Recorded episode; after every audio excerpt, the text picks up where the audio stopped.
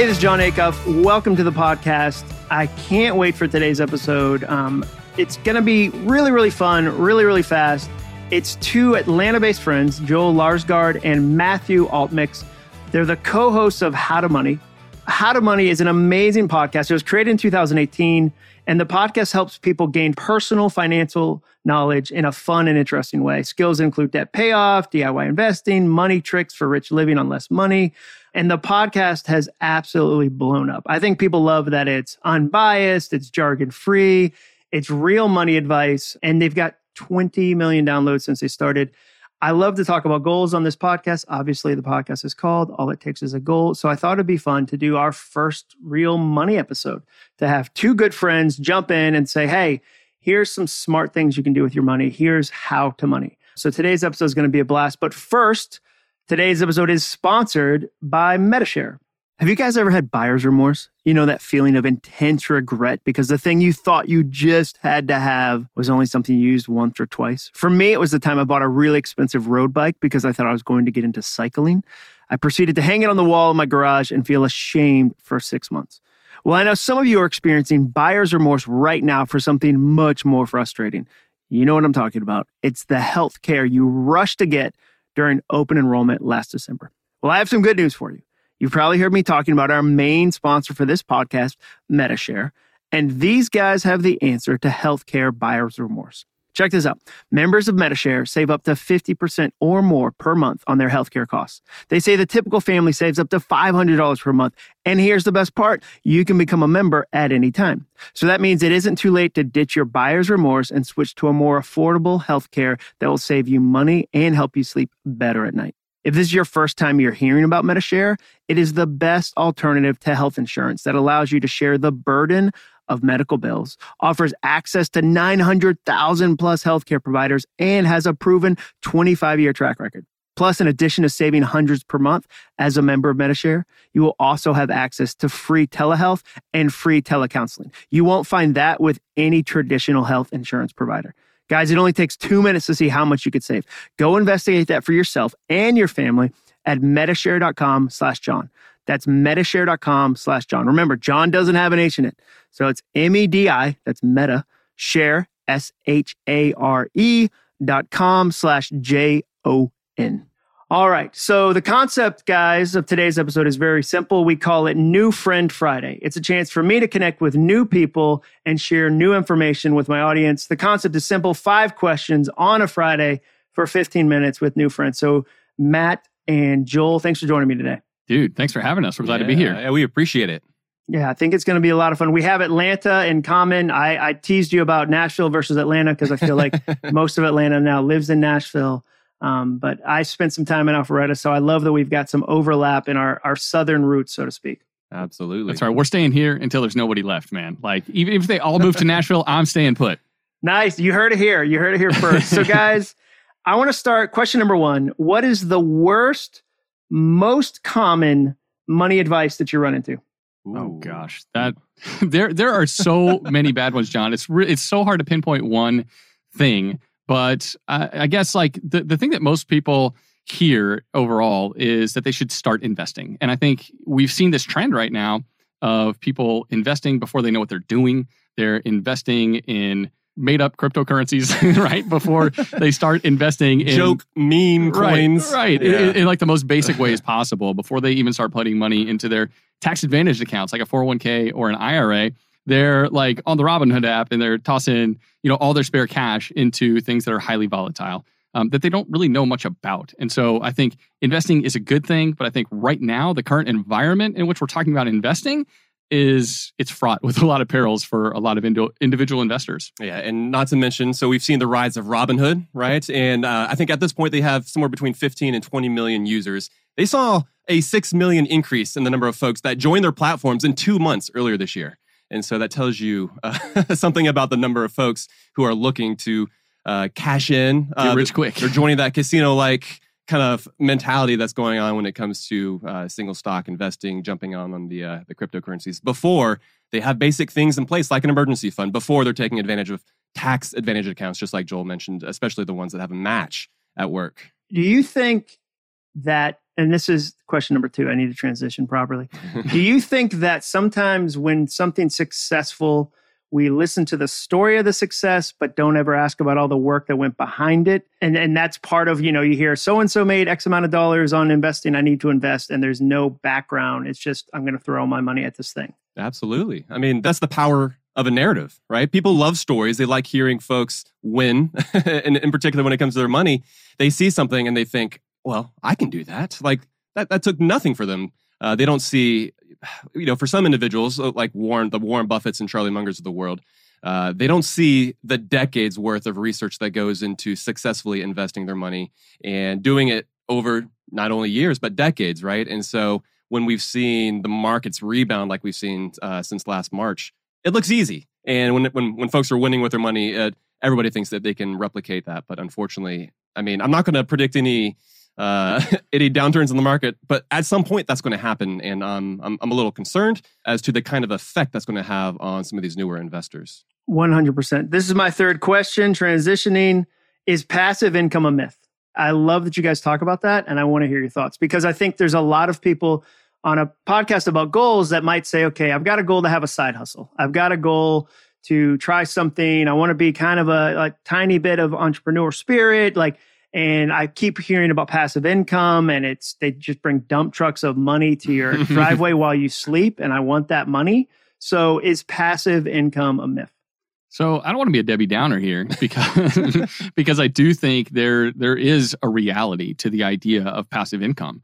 And it is something that you can, with hard work and time, actually begin to have in your life. Um, but it is one of those things that does take both of those ingredients, I think.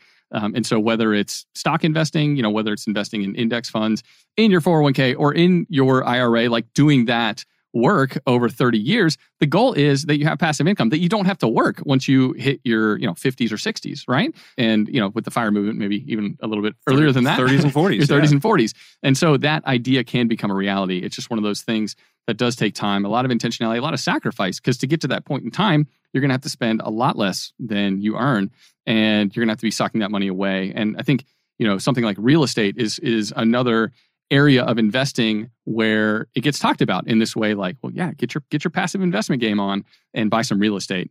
But there's work involved in that too. Matt and i each own a few properties and you know we have to find tenants. We have to you know make repairs. And there are all sorts of things that go into owning a property. Granted i'm glad like it's been a good return for us. Like i'm i'm thankful to be a real estate investor but at the same time it's not as easy or as simple as just passive income. Like there yeah there's other things at play now, you mentioned the fire movement. For someone who hasn't heard of that, define it. And I want to hear Matt and Joel's opinion of the fire movement because it's massive online. Like it's gigantic online. It's massive and it, and it continues to grow, right? So, FIRE is financial independence, retire early. And so it's it's a movement, and essentially it, it's no different than the you know this the traditional idea of retirement, where you work, you invest your money, and then you have that money to, to fund your lifestyle, to pay the bills. Except for obviously the biggest difference is it's retire early. It's the ability to do that on a truncated time schedule. So yeah, I mean, it's something that Joel and I that we are both pursuing. I think, unfortunately, a lot of times we know folks in the space that have become too obsessed with the idea of financial independence. And because of that, what they've done is they've pushed a lot of things to the side in their life, whether that's their health, whether that's their family, other important relationships. And when you're so focused on something like your number, you know, your your number, like everybody know, or not everybody, but a lot of folks uh, who are in the fire movement know that once they achieve this magical number, that that's when they can quit their job. That's when they can shift gears, you know, spend time on the beach, whatever it is that they want to do. It's up to the individual. Uh, but when you purely focus on that number, you're sacrificing a lot along the way. And unfortunately, we've seen some folks kind of get to that point and then they realize that gosh like what is there left? There, so, there is no pot of gold at the end of the rainbow. there's no pot yeah. of gold. They don't find fulfillment. And there's a lot of individuals who have gone back to work because maybe they they even put too much of their self-worth uh, too much of their identity in their work. And you know we're big fans of work uh, but you got to find that balance between striving for independence while also finding ways to bring value to other people. Yeah, I think those first two letters are the best two letters. The financial independence part, right? And the retire early, we're less enthused about. I think if it's running away from work, if it's this attempt to mm. like live as frugally as possible now so that you can eventually, you know, quit work and live as frugally as possible then because that's kind of what's required for most people when it comes to fire. Um, I think that's that's not a good thing. Like we want people to enjoy their work or to pursue something that they love in the here and now. And if it means not being able to invest as much, that's okay. Um, because yeah, life's not all about quitting work at the age of 35 or 40. And um, there, there are some merits to. I think there's a lot of things that people can learn from the fire movement. There are a lot of really smart people in it, but at the same time, yeah, it, it can be sometimes reactionary. If you're pursuing it for that reason, it's not a great thing.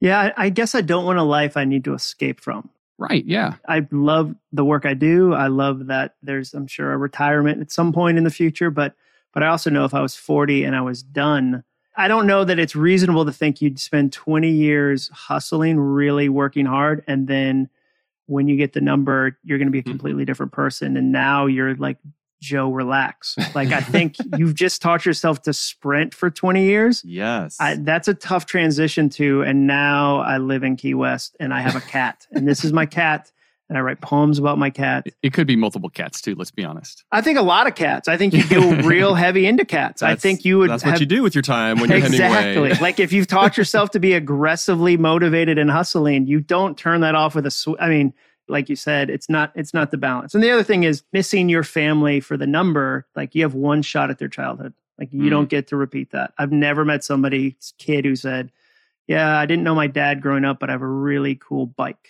and so like it's front suspension and rear so it at the end it works out and so i think i think you're right i think it's there's some great things but there's also balance i'm curious question number four what are the four books about money you'd put on your mount rushmore of financial advice? So i'm a listener of this podcast. Money's one of my goals. I want to kind of you know figure out some things. You guys have to pick four books that are on the mount rushmore Mm. of financial advice. Who are you're putting up there? All right, the first one I would recommend is The Richest Man in Babylon. This is it's this is a super old school book and it's been a minute honestly since I've since I've read it, but the I mean, it's it's written in parable form and the lessons that he's able to weave into these stories uh you know based in like ancient Greece are timeless. And so he he, he explains these principles behind I mean, at the end of the day, it's it's spending less than you make and, and making sure that you're using that money to uh, put towards essentially buying more money that will earn you more money down the road. It's, it's essentially finding ways to uh, invest and, and making sure that you're not solely dependent on your ability to work and to labor uh, to provide for yourself. And so, uh, yeah, I'll, I'll put that one out there as my uh, personal number one. Okay, I'll go number two here. I think the another really important book in the repertoire is The Simple Path to Wealth. Matt and I are all about simplicity. I think the financial services industry wants to make you think that money is really, really difficult and that you can't do it by yourself. And like investing is super complicated. And a lot of that is is just bunk. Like it's just not true. And there's a lot of really smart DIY investors. It doesn't take just this massive amount of knowledge or someone holding your hand that charges you massive fees to figure it out. And so simplicity is a huge part, a huge theme in our show. And so, yeah, that's that's one of my favorite books by J.L. Collins, The Simple Path to Wealth. Matt, you got a, a third one? Yeah, so I- I'll continue the investing theme, and I'm I'm kind of torn between like the the millionaire real estate investor. I think that one's by uh, like one of the Keller Keller Williams guys. Uh, that that one was really important to me early on, just to understand real estate and essentially how to approach. So hopefully, I think I'm going to I'm about to spout out two of them here. But Joel, you you, you still get a second one. give me a bit of a two-face kind of like batman villain up on top yeah, of your I mount guess so. rushmore But uh, gosh, so for that, for me, that one allowed me to see that when you invest in real estate, you, you don't do it to collect properties. You're not a collector, you're an investor. And so, what that means is making sure that you're looking at the numbers because at the end of the day, it's less about how you feel about it and it's more about the actual business of real estate. And so, kind of related to that one, though, it, this also has to do with, with investing, but the Behavioral Investor by Daniel Crosby, I, I just thought was so good. He just attacks head on the fact that when it comes to investing, it's not about the numbers. And so this is sort of the two faced uh, answer that you're alluding to, uh, because you can know all the nuts and bolts. You can know how uh, individual retirement accounts work. You can understand all the things that you're supposed to do. But if you don't do them, uh, and, if, and if you're not taking the actions to ensure that you are doing the smart things, well, it doesn't matter. You can have all the knowledge in the world. If you're not acting on it, you're not going to get anywhere. I was just going to say that's when people ever tell me something is common sense. I always say, "Well, are you doing it?" Mm. And if they say no, then then that's the most amazing thing in the world you've ever heard. We all know, okay, doing sit-ups is better than not doing sit-ups, but you shouldn't go That's just common sense if you're not doing sit ups. So I completely agree with that. I cut you off. What's book number four? All We're really like five ish. Yeah, I know, kind of sorry about five. Book number number four or five is The Psychology of Money by Morgan Housel. And so much of how we interact with our money has all these like there's all these ingrained patterns um, that left over from childhood or you know conversations we've had with our spouse or the friends we've surrounded ourselves with we have this idea or this vision of money and how hard or easy it is to make money. And i think uh, you know a lot of those biases come into play with a lot of our spending decisions.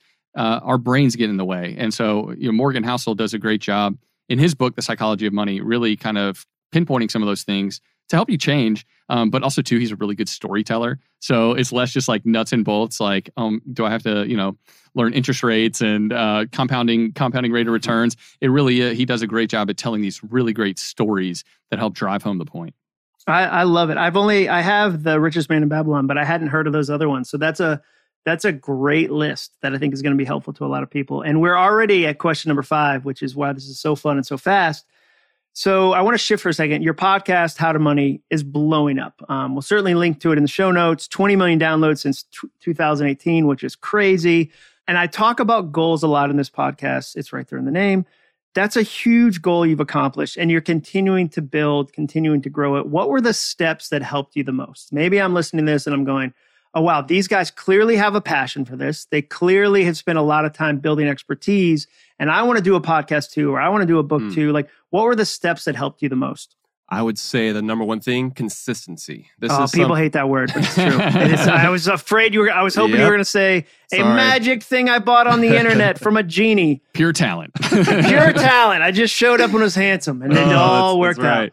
No, I mean this, and this is something I'll credit Joel with. So early on, we we we had the ideas to you know to create this podcast. Anytime we got together, uh, I mean, anyway, we're we're sitting down, cracking open a, a craft beer. Every every episode on our show, we have a craft beer because it's for us, it's a way to symbolize that we're not sacrificing too much now. We're we're enjoying life a little bit right now. We're we're it's not all about deprivation, right? How how did you come up with that? Did you do it once and you're like, wait, this was dope, and then you started to do it again? Yeah, I think so. I mean, we just early just on like beer, man. Yeah, That's just, what we just did. like that craft beer. That's what we did before we started creating the podcast. Was we would talk about money and have beer, and so it was just this natural, natural- natural, thing. It's like Yeah. this is what I we do. that. Let's translate it to audio. exactly. How many of those have been hazy IPAs in the last six Oh, months? shut up. Way too many. Eighty percent of them at Do this you feel point. like we have enough hazy IPAs? No. I feel like there's oh, I a don't new know. one. I think, I think we might be They're inundated so at this good. point. You're up there in Nashville. You've got plenty of uh, great breweries. no, it's not great up here. well. We don't have total wine, total beer and wine like you guys have in Atlanta. That's- like that's you guys true. have massive Walmart like beer selections. We have seven beers available. Oh, uh, my well, gosh. Move on down. The water's nice, Yeah, yeah, that's, That's true. right. But so I want to continue that thought though. So early on, I mean, we, we created a few of those episodes. Joel and I, we sat down, we had a conversation, and, and I credit Joel with this. And he said, you know what? Like, we, we need to make sure that we're consistent. That way, if we're actually going to give this thing a chance, we need to be consistent. It needs to look like that we are being serious about this. It, it, it needs to look like that we're seri- serious enough about this that listeners will want to listen. And I would have been content with just like, yeah, maybe let's record one, and then maybe in a couple of weeks we'll, we'll record another one. And uh, early on, we're like, okay, let's let's stick with the once a week, and you know, so that's how we started early on. You know, I, I think you were like, yeah, we, we don't want to be bush league, you know, like I- we- Yeah. AAA, that was kind of our mindset. Like, let's be AAA, let's be good, let's be professionals about this. Like, we don't have to knock it out of the park, have the fanciest microphones, but but yeah, we did need to be consistent and we needed to be solid. And I think like yeah, one of the other major things for us was listen to the feedback that we're getting. Like some of those early reviews, especially the one stars, were the most helpful at helping us like hone what we Oh, and you wanted guys to do. read them? dude. So they, they tell you not to read the reviews, but Oh. early on, I mean, we were willing to to yeah to face the crowds. the one star they had to reviews say. now are are just incredibly different, right? Like they they do bum, they do bum me out, but they're they're less, I think, um, constructive. Like they're more just like really don't like these guys, not going to listen again, and I'm like that's okay. Like there, there are people that our show's not for. It's not your jam. Yeah, but early on it was like, man, if these guys would just do this, this, and this, this show would actually not suck. Um, and so like I tried to learn from those things. It was certainly like there's either don't look at them at all or let them completely ruin your day. But then there's also actually there's really There's important truth. bits. There was a lot of change that we made to the podcast early on when some of those reviews came in that made it way better. So- Yeah, yeah. We suck less now. That's great. I'll. I'll write that down. So I took consistency, craft brew, and suck less. I think suck less. A lot of business books don't tell you that. yeah, it's that's that's key. It's key but I, reading the reviews, you're so right. Um, I think especially if it's constructive. Um, if it's I hate your hair, this is the hair I have. Like this is my head. It's like a 2008 youth minister. I can't. It's what I got going. but if it's constructive and they say I wish they talked about this or they talk too much over the guest, like you go, oh, that's that's a good point. Did yeah. do that. So these are awesome, guys. You know, the last kind of bonus question is where can people find out more about you? Um, we'll definitely link to the the podcast, How to Money. But if people are saying, okay, I'm interested in Joel and Matt, like, where do they go? So, um, yeah, just howtomoney.com. We got a website. We have articles up there too and all of our episodes. But yeah, you can listen to us wherever you're listening to this podcast. Check it out. Um, we, we'd love to have you in the How to Money community. We also have like a, a Facebook group. People can join. They're helping each other out too, which is one of the cool parts um, to see our listeners like really jump in and take care of one another um, in their money questions. Great, great. And last thing, um, wanted to give you kudos congrats on iHeartMedia. Um, that's been huge. Like I don't want to miss that as a, as an accomplishment that you built up something awesome and they came in and said, "Hey, we love what you're doing." So kudos on that. It's always great to be connected to a big brand like iHeart. Thanks, man. Yeah, they, have been they've been incredible to work with. That's for sure. They've been good to us. Perfect, perfect. Well, guys, thanks for joining me today. Um, can't wait to share this episode with folks. And remember, all it takes is a goal. I'll see you next week.